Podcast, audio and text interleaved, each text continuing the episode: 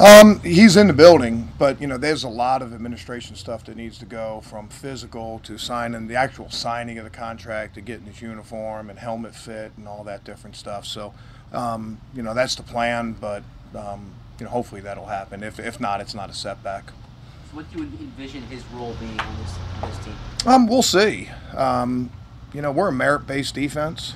Um, we don't go in with a whole lot of preconceived notions. He's not here to replace anybody. He's here to add to our group.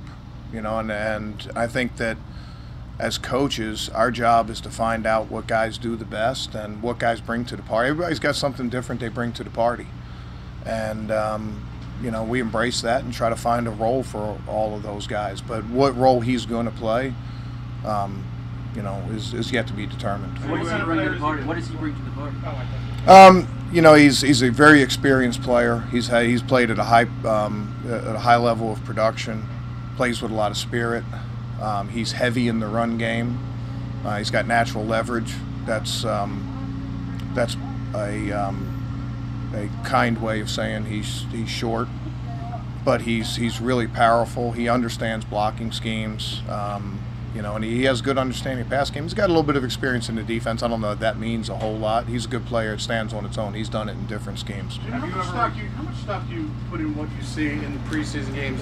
Defense has obviously, obviously played pretty well the first two games, and do you have you ever been fooled by something you saw in preseason when you got to the regular season? Yeah, I don't know that you say fooled by it, but you can get um, you can get a a skewed version or skewed vision of it. I mean, for a long time I was in Tennessee, and our biggest division rival was the Colts, and every year the Colts would go 0 and 4 in the preseason.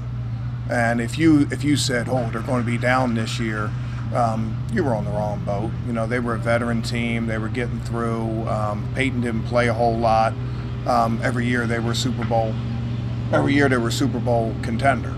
Um, and another part of it, before I got to Detroit, um, the year that they went 0 16, they were 4 0 in the preseason. So take it for what it is. I think that. Hey, we got parking lot. We got, we got like traffic jam going on around here. Good gracious. Um, so so you can read a little bit. Here's here's what I think it's it's important to um, see how well we're executing the scheme to see individual. Um, I'll say effort is an individual production within the scheme. Can you make the plays that should come to you? One of the things I liked about the game on um, Thursday is that when we played?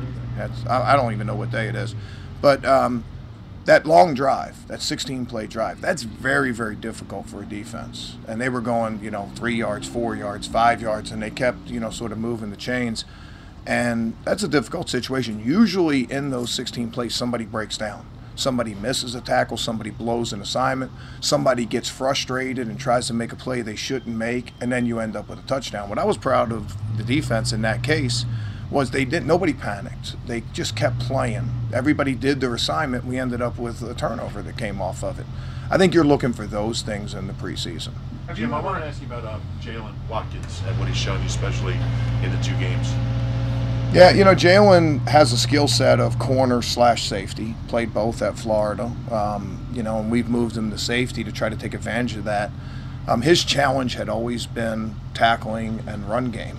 You know, last year, if you watched a little bit of him, that's that's where he broke down a little bit. And early in camp this year, that's where he broke down. I think he's he's worked very hard, and the coaches have worked very hard with him to address that. And and you're seeing the results of that. He's he's playing more aggressively in the run game, and there's times that safeties can play aggressively, and there's times where they can't. You know, when you're the last line of defense, you got to get that guy on the ground wherever you can. But there's sometimes where there's leverage and there's hold to fill. You need to be a missile. You need to go fill it, and he's done a good job of that. So I think he's on the right track. We just need to keep seeing improvement from him. He's kind of, I'm, I'm very proud of him. He's done a really good job, and you know, it's easy to work on your strengths he's he's really shown that he's willing to work on his weaknesses, and it's it's shown on the field. Jim, have you ever rotated at linebacker, uh, having more than three, specializing? You know. Yeah. Would you feel comfortable uh, with this group uh, with Toliga City's run down? Yeah, I think I go back. I, yet to be seen, um, but I think that falls into my terrible analogy of everybody brings something to the party. You know, I mean, You know, if everybody, if everybody bought the same thing, it would be a crappy party. You know, or, or it might be a really good party. Might, maybe maybe you look at it that maybe it's a really good one. But um, if everybody brings the same thing, you know, I mean, it, it, you got you got to you got to accentuate each guy's strengths. Um, we talk about that a lot as a defensive line with rolling guys through. We do it as a secondary. There's nickels, there's dimes, there's things like that. There's no reason that you can't do that as um, as linebackers. What do you see from Nolan Carroll on Thursday against the Steelers? Um, see the same stuff that we saw from him last year. He's a veteran player. He's from before he got hurt last year. He was playing. There, there's there's the there's the uh, motorcycles. Um, awesome, awesome. Um, yeah, Nolan. Um, right off the bat, we were in a, we were in a run stopping defense. They were in a run set. Quarterback checked to a pass. No one just went up. I thought that was really the tone setter for the um, for the day because they tried to take a shot right away. He's in great position, knocks the ball away. They're not even breaking a sweat. Um, that set up his interception later on too. Um, uh, very reliable. He's a pro. Um, been very pleased with him, and he's he's done a really good job of managing his um, his body as he's come off of that injury. If I could ask you about um, Marcus Smith and, and Steven Means, it seemed like they were pretty active, obviously, in the game against the Steelers. What, what have you kind of seen from them so far? Mm, Same stuff we've seen from those guys in training camp just about every day. I mean, you guys started, you guys were probably on Steven Means before anybody else because you saw the same things we saw. Um, and Marcus was doing really well. He just had to set back with the with the concussion and missed time. Um, but he sort of picked up right where he left off. Um, the thing I'm most proud about with Marcus is that he's done a good job in the run game. You know, it's, it's not just, it's a little bit like, um, you know, talking about Jaylen Watkins. Um, you know, he's a very skilled athlete. You know, he's fast, he's, he's, he's smooth. I, I think he was a quarterback when he first went to Louisville. I mean, that, sh- that stuff shows where he, was really made good improvement is setting the edge of our defense, attacking tackles. He did that against a physical group from uh, Pittsburgh. That was a great sign. How do you view the uh, dichotomy between playing to win right now, as you mentioned, as a merit-based defense, versus growing and developing young talent into the deep end of the pool? Um, you always want to develop. Uh, I think that's. I think you can do both. I mean, why, why does one have to be? mutu- Why do they have to be mutually exclusive?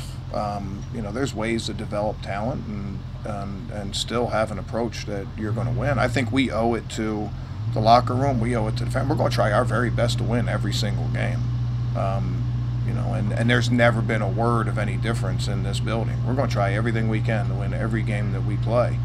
Um, so, you know, developing players in that, I don't, I don't know that you can't do both. How much did, uh, did Mike Martin miss by being out, and is he still considered one of the top backup interior linemen? Um, he was doing very well before he missed that time. He fits the defense. He was making life hard on the offensive lineman, which is what you want from those guys. He did have a setback as far as missed time. Hopefully, we can get him back on the field. And like a guy like Marcus or even, um, you know, Jalen Mills or Nolan Carroll, any of those guys that's missed time, he can step right back in and uh, pick up where he left off because he was playing at a high level before he missed the time. Green-Beckham hasn't been here very long, but what kind of challenges generally does a 6'5", 4'4", receiver do defense? Yeah, I'll just try to stay on the defensive side.